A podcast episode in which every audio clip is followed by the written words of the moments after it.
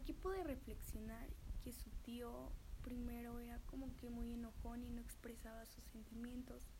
Todo lo veía de una manera súper incorrecta, pero a pesar de eso quería mucho a todos sus sobrinos.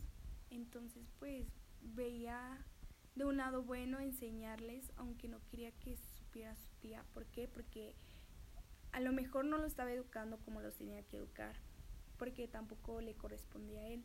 Entonces él solo quería ver la cara de felicidad de cada uno de ellos. Este, también yo entendí de la lectura que,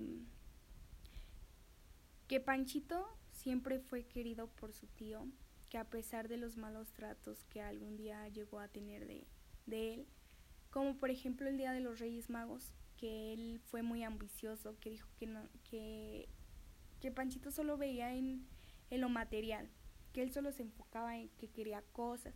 Pues obviamente a nadie le puede quitar una ilusión de niño cuando, cuando quieren ser, tener más bien regalos de Reyes Magos.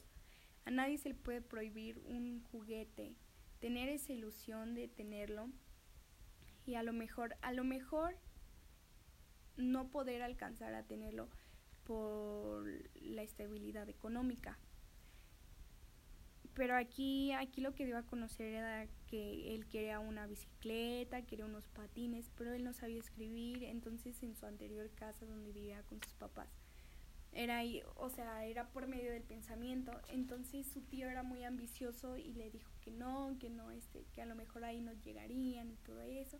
El chiste es de que llegaron y pues fue algo muy bonito porque hasta el último, hasta el último de todo eso, hasta el hasta donde dice, cuéntalo de mi papá, en el capítulo de mi papá, que él siempre, que él solo conoció a su papá cuando estaba en, en pues sí, en que es su altar, en su caja, que en su caja plateada, que él siempre lo quiso conocer y que pues que ha de ser muy lindo que que tengan una persona que los quiera mucho y que sientan ese afecto y ese cariño entre ellos. Entonces su tío respondió, muchos de tus tíos te han de querer.